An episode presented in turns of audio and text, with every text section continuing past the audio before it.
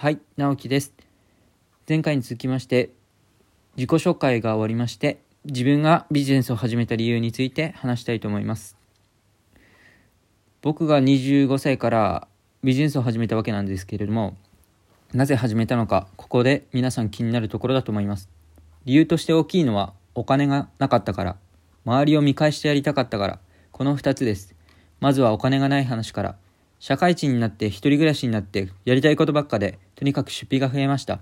食費家賃光熱費などの生活に必要なものや遊びたい服欲しい旅行行きたいカラオケ行きたいライブ行きたいこれらのお金を必要満たす必要なお金マジでお金全然ねえ。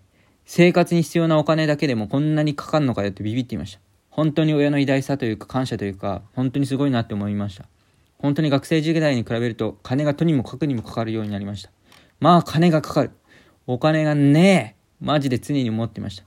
今で正社員含め仕事っていうのは、まあ営業の会社員や税理士の経理補助だったり、まあ事務職だったり、アルバイトを含めいろいろもやりましたね。夜のバーの仕事だったり、解体、寿司屋、もういろんなことやっていましたね。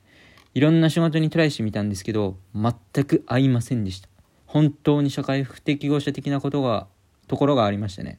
まず岩手盛岡に住んでるんですけど人間関係がクソすぎます。田舎ですからね。いわゆる家族経営か大手企業の下請けみたいな企業しかないです。そういう社会なんですよ。本当に会社員も合わないなって思いました。それゆえ20歳20代なんですけど転職を何回も繰り返すっていう社会不適合者ですよね。あとは会社員なんかは時間の切り売りじゃんって思っていました。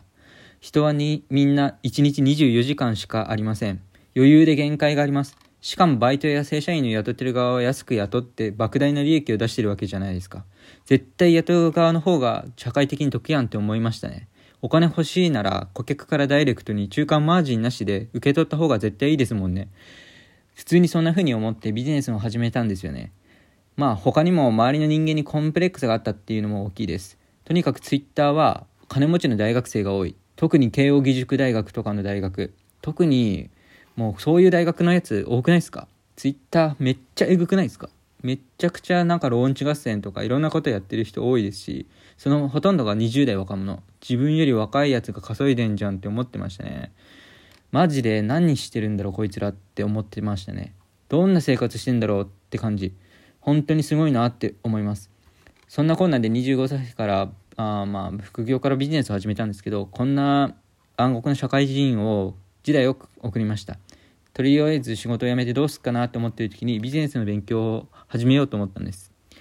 まあその話については次回話したいと思います。ではありがとうございました。次回も聞いてください。直樹でした。